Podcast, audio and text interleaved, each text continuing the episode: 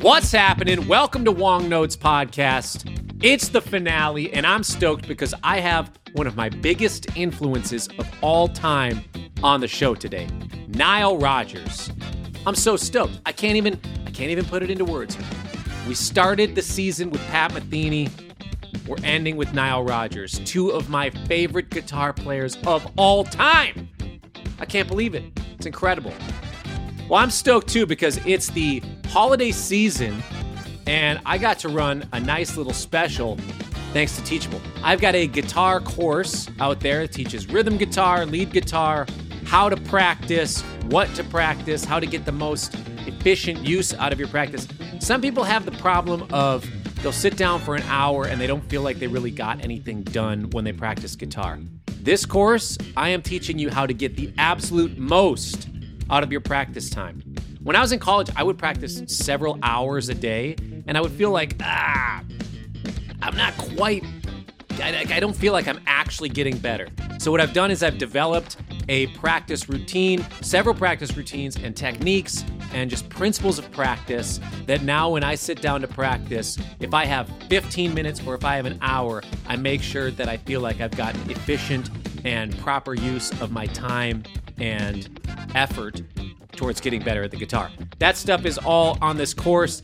It is normally 175 bucks. Right now, write this down. It's the code HOLIDAY79. The course is just 79 bucks. You get five and a half hours of lessons. I promise if you invest your time and money into this course, you will be a better player. Guarantee it. How about that? All right. Today on the show, we got Nile Rodgers. Like I said, one of the most influential guitar players of all time. Why? Because he basically was one of the first ambassadors for rhythm guitar. Now, my ears are already perked up because I'm a rhythm guitar ambassador myself. He's kind of responsible, in my eyes, for that sound of the chucking on the guitar. He's responsible for so much rhythm, momentum, and kind of making rhythm guitar hooks which is such a part of what I do now. So it's incredible to have him because he's like the source. Okay, that's one reason to have Nile on, even if it was just the guitar stuff. But then also, Chic writing hits. Basically, anytime you go to a wedding, you are hearing several Nile Rodgers productions or songs that he's written. He's responsible for writing, producing with everybody from Daft Punk, David Bowie, Stevie Ray Vaughan, Madonna, Diana Ross, Mick Jagger, Peter Gabriel. The Halo 2 soundtrack? That's another one to even just have him on alone. You know how much Halo 2 I played in college? It's insane. Nile. You may know him from his famous guitar, which is called the Hitmaker, for obvious reasons. It's like a 1960 Strat with, I think, a 59 neck or something. We're going to talk about it. Nile has a auction coming up in a week or two, and he's selling a bunch of stuff for the We Are Family Foundation, which is a foundation that he has. It's raising a bunch of money, and there's some incredible things that are going up for auction. He's going to talk about it in the podcast. You can look it up online. But without further ado, Nile Rodgers.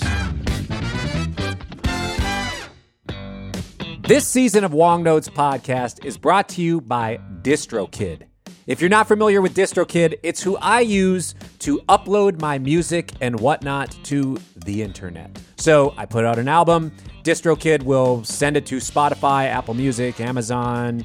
With other services, sometimes they charge you by the album per year. So, like you have five albums out, they'll charge you for each album every year. With DistroKid, it's just one yearly fee. As many albums as your band has, they can be up there, and that's just one cost. I love it as somebody who puts out a lot of music. And if you're in a band or that sort of thing, you can actually pick your team and they'll do splits for your team. So you can choose this person gets 25% of the royalties, this person gets 25%, this person gets 2% because they didn't contribute to the group project or whatever. No, no, no, no, no, no. You can choose whatever percentage you want for as many collaborators as you want. So it's amazing. Check it out, DistroKid. Let's get to it. Nile, thank you so much for being with us today. An absolute treat to have you on the show.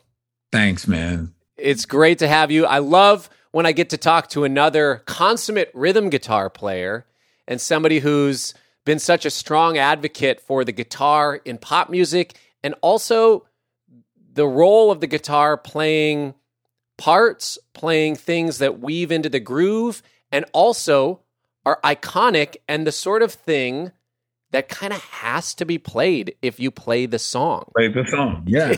so I that that's kind of where I want to start is your approach. Obviously, it has to do with you having a producer's mindset and mentality, but your approach to the guitar in creating parts like I'm talking about that that contribute to the groove, that contribute to the hooks of songs, but how to create parts that are iconic and just feel like they have to be played. Yeah. So I compose on the guitar. Mm-hmm. So even when I'm doing string arrangements or any kind of orchestral arrangements, I do it on the guitar, but I have enough knowledge that I can understand that, you know, what role uh, that instrument would play. So, in other words, if I'm writing a tuba part on the guitar, I know how it'll work. Yep. But if it feels right on the guitar to me, then I know that I can transcribe it for another instrument. Mm. It's just my instrument of choice. So I wind up trying to write hooky parts that make a lot of sense. I, I don't know if that sounds really circuitous or wacky, but but it, it, really makes a huge amount of sense to me. It seems like, wait a minute, why would he write, write tuba parts on guitar? Because if they sound cool, I know how to write for the tuba, mm. uh, but I can write a part that sounds like a lick, if you will. So when I do orchestration, I try and make sure, and this is funny, this is going to sound wacky. I try and make sure everybody has a part that's a good time. Yeah. that they actually like playing. Yeah. That they think like, if you pull my part out, the composition won't make sense. Mm. So that's that's how I write. And it makes no difference whether it's uh, for piano, for strings, for horns, or whatever, for woodwinds. If you pull that part out of the record or the composition, it just is not quite there. Yeah. So, as a producer, as a guitar player, when you're doing that sort of thing, how do you know when you have enough things happening in the song, enough enough things on the record, and like when do you subtract? So there's there's been some interesting stuff that's come to uh, my knowledge lately. so when I wrote the song for Sister Sledge called "Thinking of You," for some reason I, I wrote a horn part that when we made the record, I didn't use the horn part. Mm. And now um, a DJ, uh, D-Nice, has revived it because another great remixer uh, did his version and he used the horn part yeah. because he liked it, Dimitri from Paris. Yeah. So Dimitri put the horn part back in.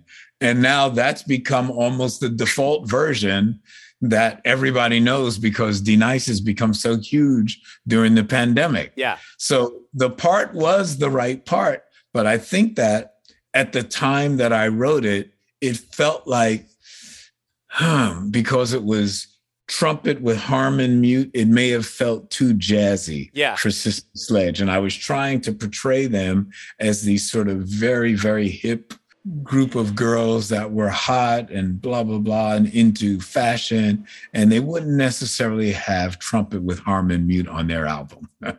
That's interesting. The as a producer you're thinking about how the artist comes across.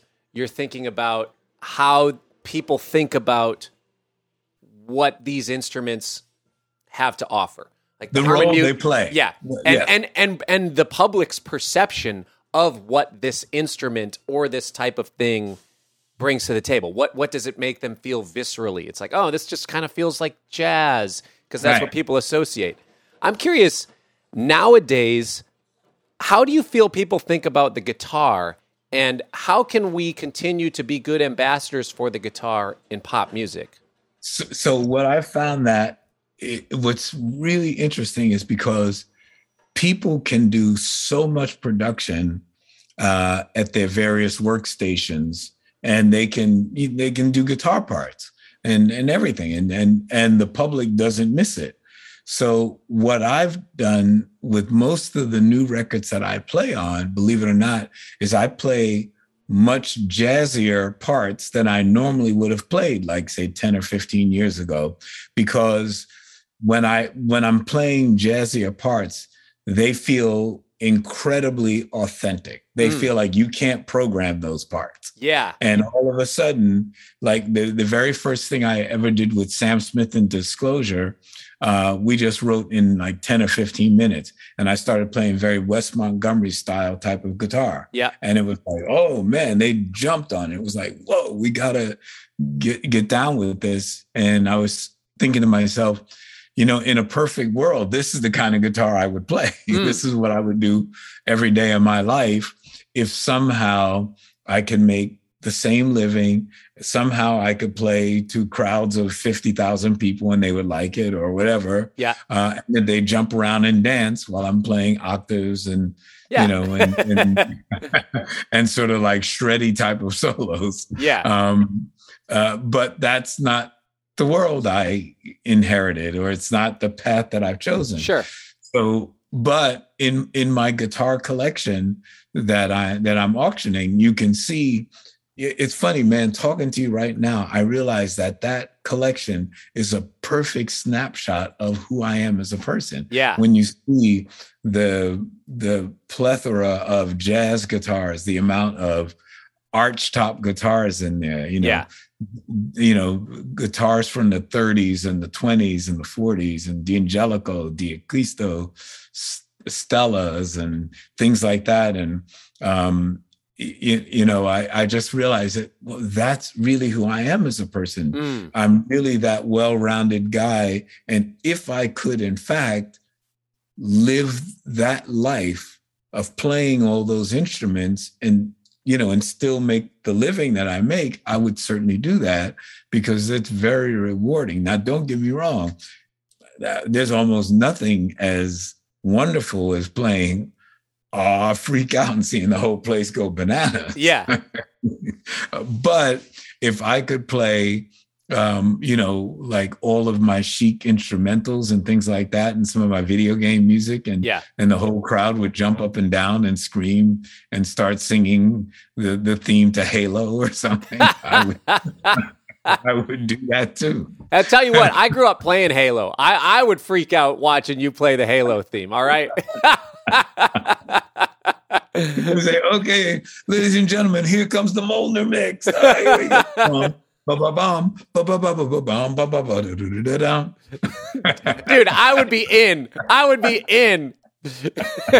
or if I could play the game on a large theater screen while you're scoring it live, that would be my dream. Believe me. I'd I'd have a blast too. But you know, the, the thing is, is that so I'm I'm doing this this auction. Yeah. Because you know, my charity, We Are Family Foundation, I watch these young people work on projects that are changing the world. Yeah. And music changed my world. Mm. The guitar changed my life.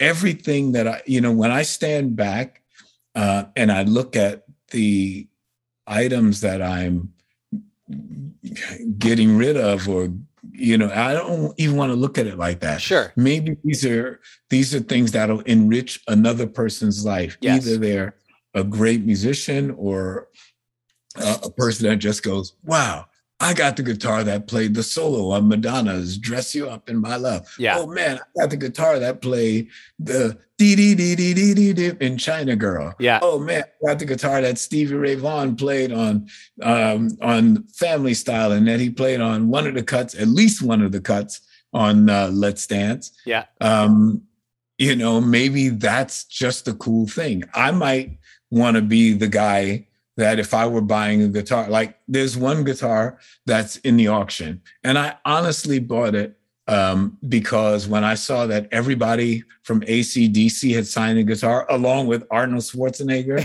and then I did the the history, I said, okay, this could have only come from two projects. There's no other way.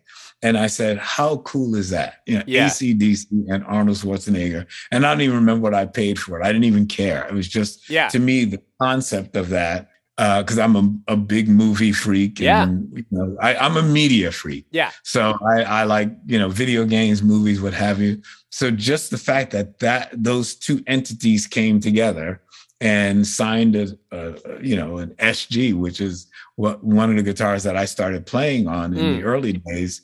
Uh, that was just sort of cool to me. And I think that what this collection offers people is a lot of those moments. Yeah. I actually started to try and connect the dots between the mythology of early instruments that got out in the marketplace Yep. and the original owners. And I was going to go on this big sort of like documentary type of trip because I'm looking in my locker and seeing all like 200 guitars. Yeah. And uh, I remember one of the first ones that I bought was somebody told me that it was owned by Chuck Berry. And I said, Well, I've never seen Chuck Berry play a Zephyr Regent. Yeah. And I met his son about uh, six or seven years ago, and he comes on our tour bus. And I say, Look, have you ever seen your dad play? Yeah. Now, remember, Chuck Berry's son at that point is, uh, you know, 60 years old or something. I'm saying, Hey, man, have you ever seen your dad play a guitar like this? And you got to have to remember in the early days of rock and roll, all guitar players played archtop guitars. Mhm. There were no solid body guitars. Yeah. That, that's what everybody played. So he, he said, Oh, yeah, I remember that kind of guitar, but he didn't keep it for a very long time. And I was thinking to myself, Yeah, because it would have fed back Yeah. and technology was changing and blah, blah, blah. Mhm. So he couldn't swear to it, but he also didn't deny it. And I was like, going, okay, that was good enough for me. Yeah. yeah. I got I got one of Chuck Berry's guitars. Yeah. Well, there's so many. The, uh, I, you're bringing up these guitars. I have some questions regarding some of those things. But first off, I want to try to get dibs on one of those Hitmaker custom shops. They're amazing. you, you know what's great is every one of them is great. yes. Yeah, because what we did was we we looked at all of the things that could have possibly happened in 1959. Yeah. And when you go back to the Fender factory, and there aren't very many people who were there then, but there were people who were second or third generation Yeah. who knew a lot about Leo's personality Mhm. and things like that, um, because we tried to make sense of something that didn't make sense. And all you could do is just sort of forensically try and go backwards and say, yeah. why does this one guitar, this is only one, why is there only this one and I can't find another one like it? Yeah. And you just try and figure out what the most logical thing is. So when we started to remake a cus- custom shop version of it, because my original hitmaker is so drastically different than the Fender Stratocaster specs of today, Yep. they almost couldn't bring themselves to go that far. Yeah. So we kept going and we kept going. Like, come on, guys, you got you just got to do it. The headstock's not going to break off. You see, mine Yeah. hasn't broken off. Um, you just got to make it that thin. Mine is the lightest strat in the world. Throw it up in the air. Okay, this is what I want to clarify because I love that you're going down this road. I love hearing it straight from your mouth because so I have a signature Fender Stratocaster that I put out this year. Mhm. and we did the project and I remember thinking like I don't know why, but I just I want it to be a little thinner than this. I want the body a tiny bit small like for whatever reason, the rhythm guitar thing that I do, there's a certain thing within the transient. There's a certain transient response when it's a little thinner, That's right. a little lighter and they're like where did you come up with this? I was just like i don't i have a hunch. Every s- every strat that feels a tiny bit smaller just feels right to me. And they're like okay i want you to keep going in this conversation and then we're going to talk when the project is over because we're going to tell you about something else that's completely independent. And they were telling me about you asking for the same thing and they were i remember the r&d team just being blown away like why are Corey and Nile asking for the same exact thing and they don't even know it? They don't even know that they're asking for the same stuff, but for whatever reason, that sort of thing works with a Stratocaster with rhythm guitar. And I am so happy to hear you say this. Hey man, last night I was having, I don't want to sound like I'm name dropping, but last night I was having dinner with Joe Walsh and he was like querying me hard, man. He was like all up in me, like, you know, Nile, blah, blah, blah, blah, blah, blah. How do you get that sound? How do you get that sound? I said, all right, Joe, dude, it, my guitar is this. He said, I already figured that part out. He said, but what's happening with your amp? What do you do? I said, well, Stevie Ray Vaughan gave me a Peavey Classic 50. Mm. He didn't realize at the time that ever since I switched to solid body guitars, I'd always been using 10 inch speakers. So even when we had to have the big loud amplifiers and I had a Sunn, I had the Sunn with the 610. Yep. After the Sunn, I wound up getting the, I guess I forgot what it was called. Maybe it was the Vibrolux or something like that. I can't remember. I'm not a big amp specialist. Like a 210 my, Fender. Yeah. 10. Yeah, yeah, right. It was the Vibrolux. So I had two ten, I had two Vibroluxes that I would uh, you know, wire in series, and that was the sound for a bit. So I wound up having four tens. And so Joe Walsh, at the end of the, our dinner, he just said to me, he said, Man, you know what?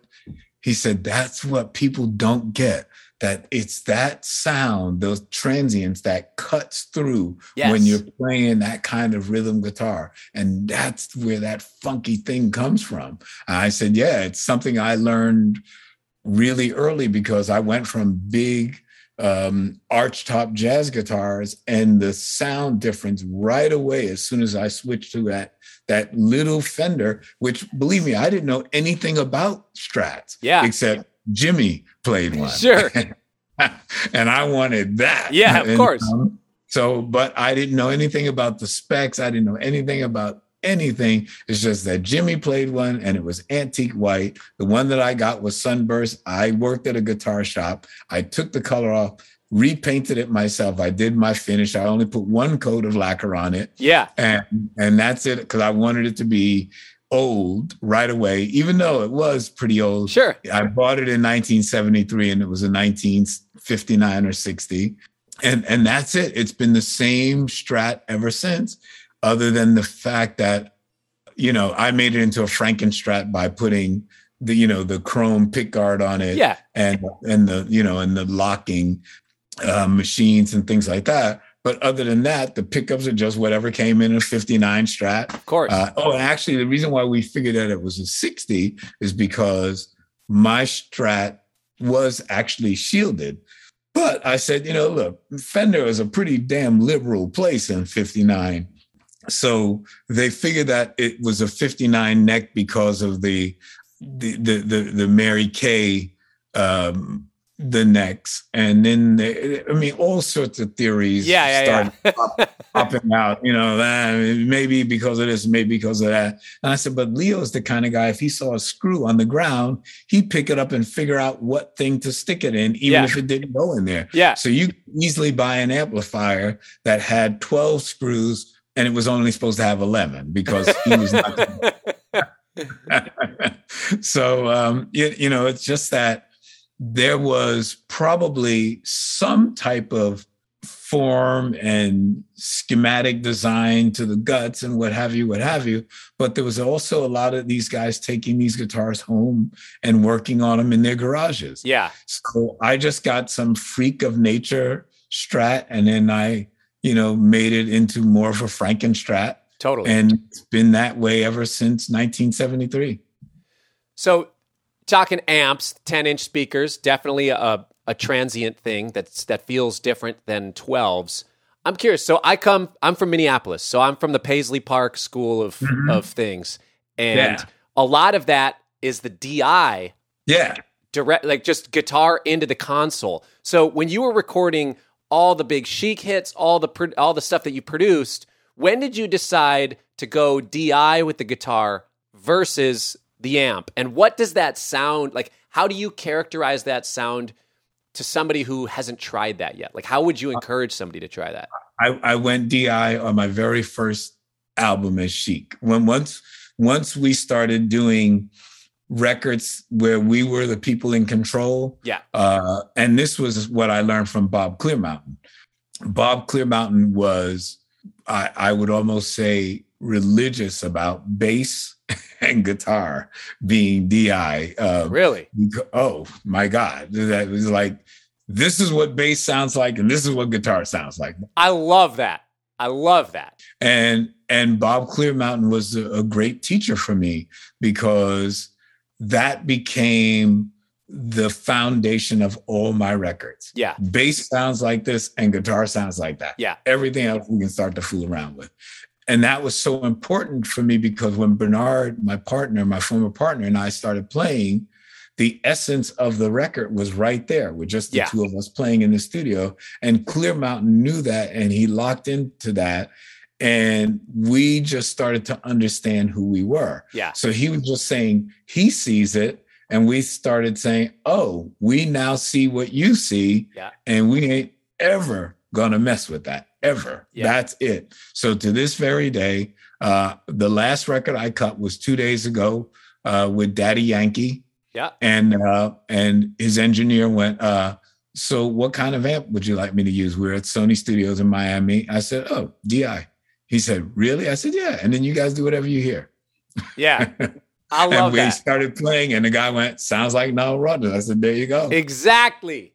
Exactly.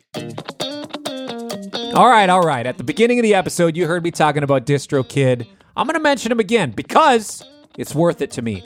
I really think that if you are an artist, you should have an easy and comfortable way to upload your music and get it distributed to all the streaming platforms like Spotify, Apple Music, Amazon, YouTube Music, blah, blah, blah, all that stuff. You should have a way to do that. DistroKid makes it really easy. And also, they don't take a percentage. They do not take a percentage of your royalties. That's amazing. All they do is charge a yearly fee. I love it. I use it. If you're making your own music and want to put it out there in the world, I would suggest using DistroKid. That's that. Easy as that. Let's get back to the interview. You brought up Bernard, and of course, your guys' partnership, your your musicality with each other, the way you guys weave parts. Like you're saying, I, I mean, uh, now I'm understanding more the way you're thinking as an orchestrator. But there's something interesting in your records especially when you're playing with Bernard, where the guitar part and the bass part, they're so locked, they're so connected. Sometimes they're very different, but they leave space for each other. Sometimes they're very different, and then all of a sudden they line up and then they go apart, and then they line up and then right. they go apart. How much intentionality did you guys have with that? And how much was that just your innate ability to listen to each other and kind of find eh, like kind of have a like a brain lock where you just knew where each other were going? I, I think it was I would say it was 50 50.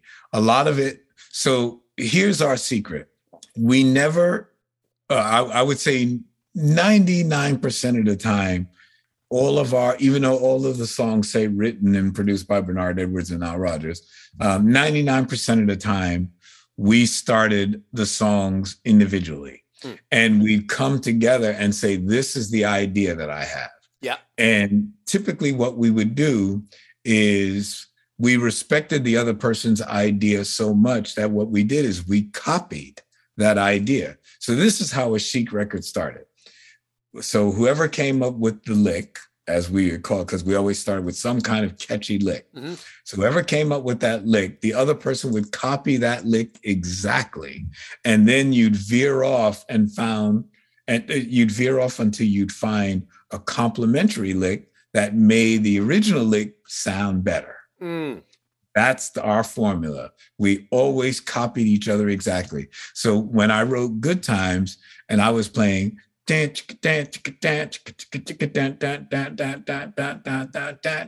Bernard came in and first started playing boom, boom, boom, boom, boom, boom, boom, boom, boom, boom, boom, boom, boom. And he was doing that for a few minutes. Mm-hmm. And it wasn't really lifting my skirt. I was like, ah, that's cool, but you know, whatever. Because he was actually late to work that particular day.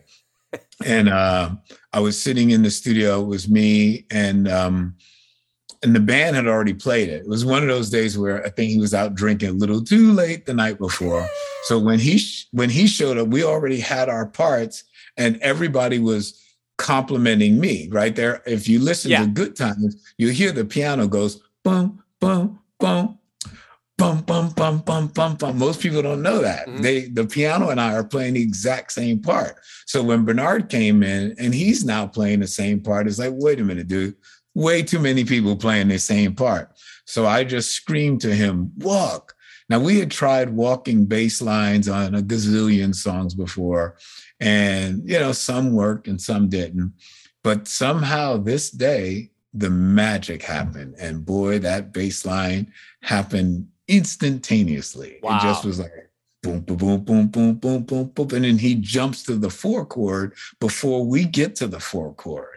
And that jumping to the four was like, holy, like, damn, what, whoa. So we didn't change our parts to go bum, bum, bum, bum, bum, bum, bum, bum, bum, bum, bum, bum. Yeah. We don't do that. Yeah. On Rapper's Delight, they do that. Yeah. We don't do We stay on the one. We stay on the one. Bernard jumps to the floor and then we come right behind him. Yeah. And, and it was like, it was genius. I remember Bob Clearmountain going, how the hell did you think of that? People don't realize the way he thought of it is because we had tried it a million times before. Yeah. And it didn't work. That day, it worked. Amazing. Amazing. I love that. So you're talking about your guitar part there. Again, another iconic guitar part. One that, like, you know, I've played hundreds of times. And every time I play that song, I got to play the same thing every time, which is incredible. Now, I'm curious from your vantage point, you've seen a lot over the a lot of decades, a lot of different types of guitar players.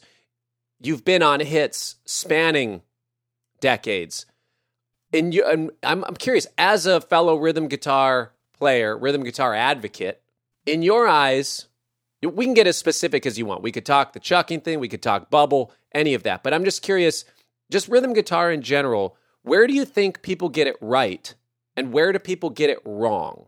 Wow, that's that's totally not for me to say because I, I, look, I've gotten it okay, man, you you know this world and you will get where I'm coming from. Mm-hmm.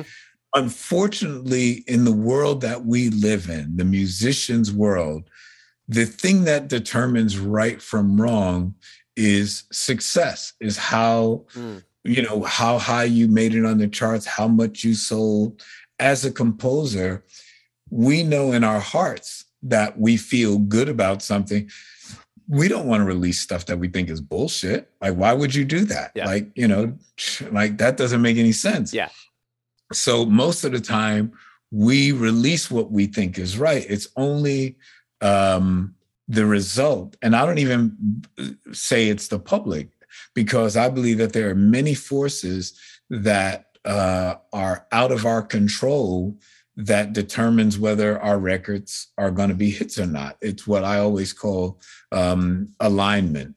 Is there, there's something that happens outside of us that aligns and allows Let's Dance to be a hit. Mm-hmm. David Bowie was the genius that he had always been before he and I came together and did Let's Dance. But for some reason, the stars hadn't aligned. When we got together, it was the perfect alignment, the perfect time. He had been dropped from one label. No, no, no.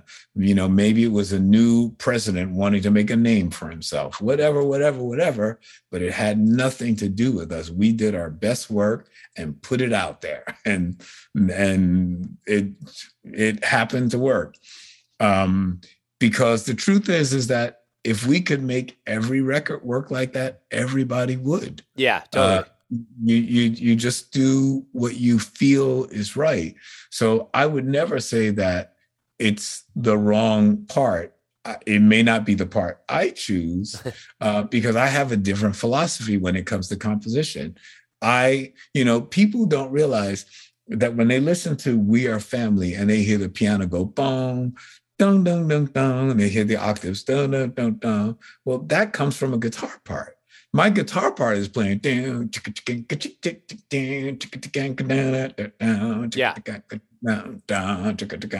yeah. But it's not as distinctive because in the piano it's actually octaves going dun dun dun dun. Yeah.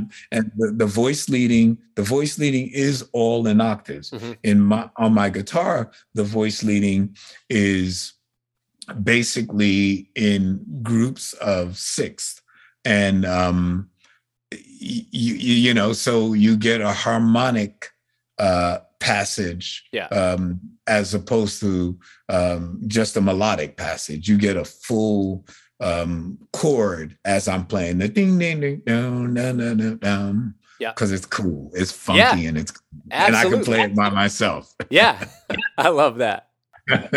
so um, you know, there's just different approaches to uh, rhythm guitar playing, and my concept is that um, my rhythm guitar is always part of the hook. Yeah. Always. Um, it doesn't make any difference if you go to, um, like, like, like if you ever go to a Chic show, I could start off every song. And as a matter of fact, I do a lot of times, and people know right away what it is. Yep. If it's, you know, if it's modern love and I go, they right away they go, ah, yeah. I know when to go out and I know when to stay in.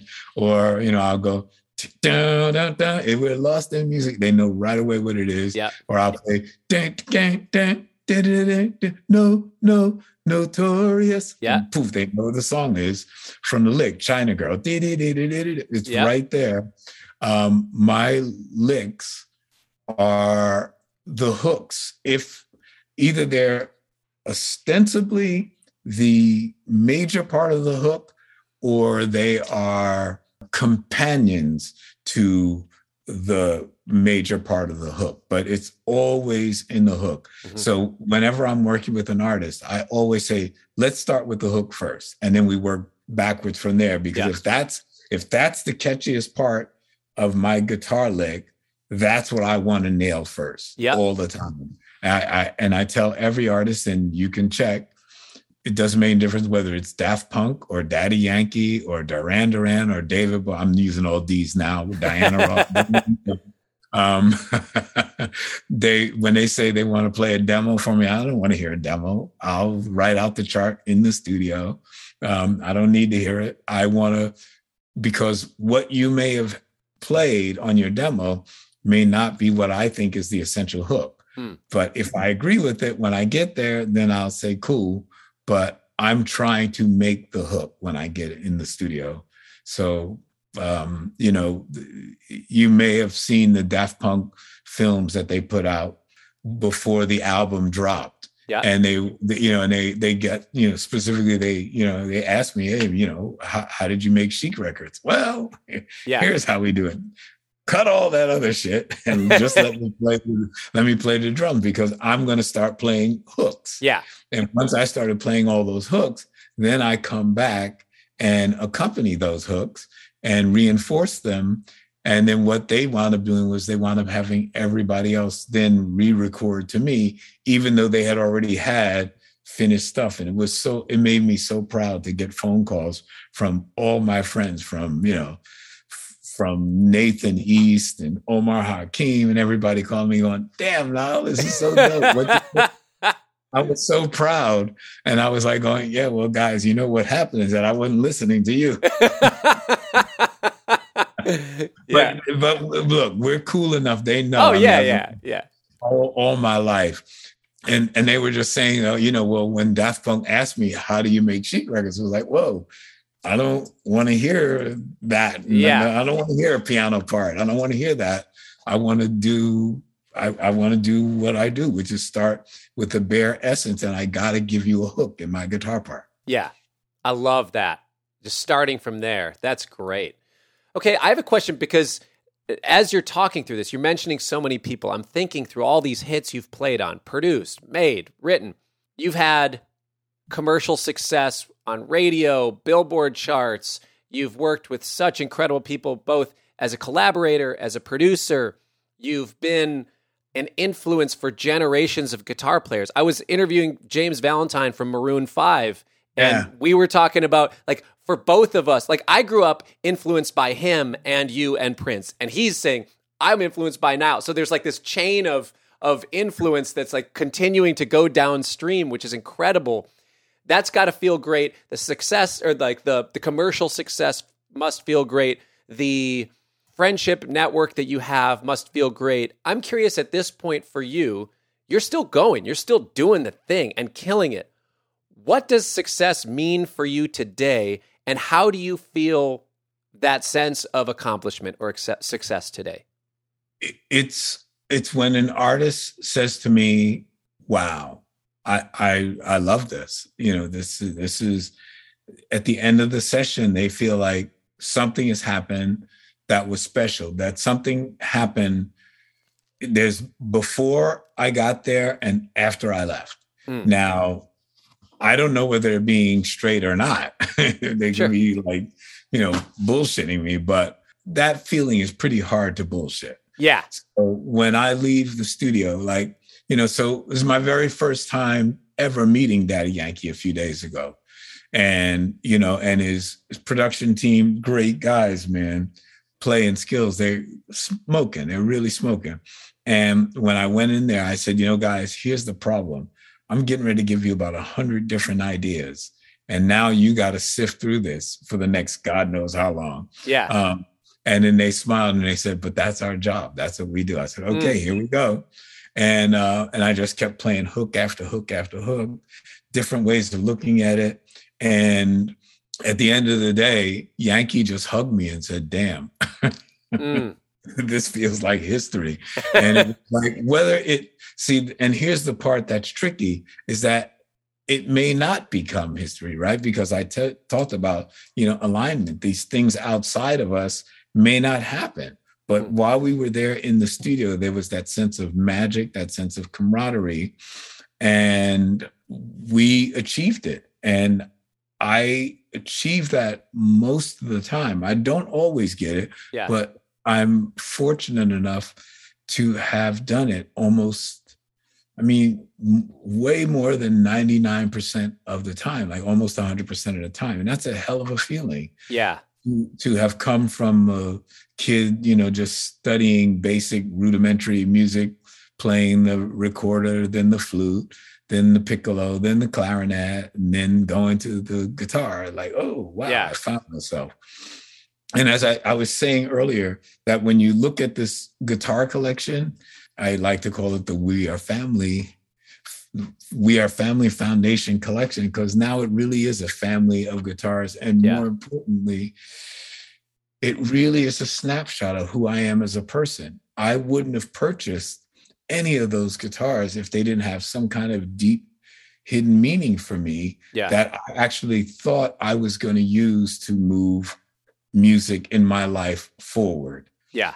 And when you see the quality of the guitars and the interest, the one thing you'll know is that if you have any respect for my ability to pick something cool out of, um, you know, like let's say a, a, bin of guitars. You know, when you go shopping for a guitar, like there's 10 of them on the wall or 30 of them on the wall, and yeah. you go through each and every one of them, you go, that's the one. Yeah. So uh, every one of those guitars in my collection, you go, that's the one. Whether it's a D'Angelico, a D'Acquisto, Zephyr Regent, uh, 335, 345, uh, Martin. I mean, I have a Martin from 1928. I have, wow. I mean, all these like amazing, classic, great arch top guitars. But my solid body guitars, you you can always trace it to a relationship with somebody. Mm. You know, when you see me playing a Jackson, you know, you say to yourself, "Oh, right, that's probably the first time he played with Steve Vai," or you see, you know, whatever you and and I know it because I got turned on to these instruments because of the person that I was playing with. Because yeah. you know, you can say, "Oh, he did that. Oh, right, he did that thing with Dweezil Zappa. Oh, cool, right." And he, oh shit, then he did that thing and I found out from my guitar tech that when I did the Honeydrippers, uh, the guitar that is that the superstar of that album, uh, and Robert Plant actually sent me an email the other day saying, you know, now we actually have a Honeydrippers volume two, and you're smoking on it. He says, we could just release it now. Yeah. I played one guitar on all those tracks, and that guitar I bought that day. I sent my guitar tech out and I said, "Give me, you know, well, give me one of those little miniature Gibsons, or like what they, they they cut through and they got that they got that sort of semi uh that that sort of country esque kind of sound, but the the R and B jazz guys use them because they cut yeah. through the big bands. Get me one of those. And he came back and he brought it in and he said, No, you played it on every song. And I, didn't even remember that. He told me, he said, No, I got it. I bought the guitar for you. Um, so every guitar in my collection, uh, with about, I think I'm this first auction is 160 guitars. Out of those 160 guitars, every one of them has a story. Yeah. Uh, every one of them, with about the exception of maybe about 10, has a real story. So uh, the the problem is, is because I play on so many records, and you know what? When you look at the track sheets, it never says which guitar. and you know what? We we document everything else. Why don't we say that? Yeah. Because if you're gonna go back and punch in and make you know and fix a mistake, yeah, you want to know what guitar you were playing. Now, typically, the reason why we didn't do that is because the guitars would be set up in the studio and you sure. pretty much know what it is. Yeah. The you know, the engineer would say, No, you played the red one yesterday, you played the purple one, you played yeah. the white one. You know, so we'll know that. So that's not information that we need to keep for sure. a long period of time. But I noticed that in looking at all my old track sheets, as well as the electronic path is documented, the instruments aren't documented. You yeah. don't say that, oh, it was the Steinway in the Sony studio on blah, blah, blah, or the Steinway at the power station or the Yamaha at the power station. We yeah. don't do that. Duh. Why don't we do that? we got to start now. well, I'm going to be at the auction. I'm going to be there. I'm. I got a couple things that I've got my eye on. So, have you seen? Have you seen the catalog? Yes, I have. There are there's a Strat and a Tele that I'm that I'm looking at. That's why I, am I'm I'm trying to get dibs, but I got to play fair, so I'll be there at the auction. Yeah, the the the um I, I would have to say, um, and it's not because of it being the best strat because although at that point in time if you play every one of my strats you'll see they all are the best strats. Yeah. Um, but the stevie ray vaughan one the the black with the gold hardware has a huge place in my heart because the first day he and i met he said hey let me see your guitars he played it on one of the songs on Let's Dance. I unfortunately don't remember because it's not on the track sheet. Yeah. Um, and he broke a string when he played it. Years later, when we did the album Family Style, he remembered that strat and he said, "No, can you bring that black strat with the gold hardware?" He, we bring that strat. He plays it and he breaks the string yet again. But wow. this time we filmed it. So I actually film. I have him on film breaking that strat string, and it's the same string. And you know, it's like, you know, unfortunately, that you know he died shortly after that. Yeah. Just, you know, it's almost a guitar that I almost feel like I want to buy back, or I, you know, like yeah. I almost wanted to not put it up yeah. uh, for the auction. But I know when I met John Mayer and he told me the way that he felt about Stevie Ray Vaughan, I was like, wow, really? Like, it, mm-hmm. I, you know, when when you are close to an artist, you don't necessarily think that other artists mm. see them in that sort of spiritual sure loving way that you see them. You know, you just think that they just like their virtuosity. Yeah. But like John, when he was talking to me about him, I could see that he could almost be, he was almost in touch with Stevie's vibe. And, yeah. and Stevie's heart was huge. I mean, he was like, man, I, I never met anyone like that. You, could play like that and he just was loving. And I mean, imagine a guy coming into record with me and David Bowie. He doesn't know anybody on the session. He's now coming from Texas to come onto my turf, a studio that I basically ruled.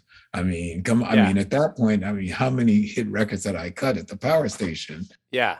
And he walks in and he captures our hearts right away because he had uh, this is the day before sort of FedEx. He somehow has barbecue sent up from Texas to the session. That's Absolutely. incredible. It was totally cool, man. So when Bowie was uh, trying to take everybody's order, Stevie was like, "No, no, no, no, no, no! I got this covered." And you know, a huge, huge um, order of ribs from some joint called Sam's Barbecue in Austin, Texas shows up. That's incredible. And they, and it came with a calendar, and that calendar stayed on the wall at the power station for at least 10 or 15 years. That's amazing. Nile, thanks so much for being with us. It's an absolute pleasure. Peace. You got it, bro. All right. Thanks, man. Really appreciate you being here. Bye bye. There you have it. What a way to cap off the season. Oh, wow. One of my absolute heroes. I got a lot out of that. I actually, that was a very informative podcast for me. Sometimes uh, the podcast can be very inspirational for me or for the listener, but this one was very informative, which I thought was great. It's also inspirational. Now, we're going to do another season of the show, so smash that subscribe or follow or whatever for wherever you're listening to this and keep up to date. We're going to be doing another season in a couple months. I'm going to take some time off. Quick reminder CoreyWongGuitarCourse.com. The code is Holiday79. All one word. Put that in there, get your discount, buy it for your friend. You will be a better guitar player. I promise you, I guarantee you, if you finish this course, do all the videos, I guarantee you, you will be a better guitar player and your practice routines will be more structured if you apply the techniques that I have. How about that? How about that? Thanks for listening. Thanks for hanging out. Huge thanks to Nile. We'll see you next time. Peace.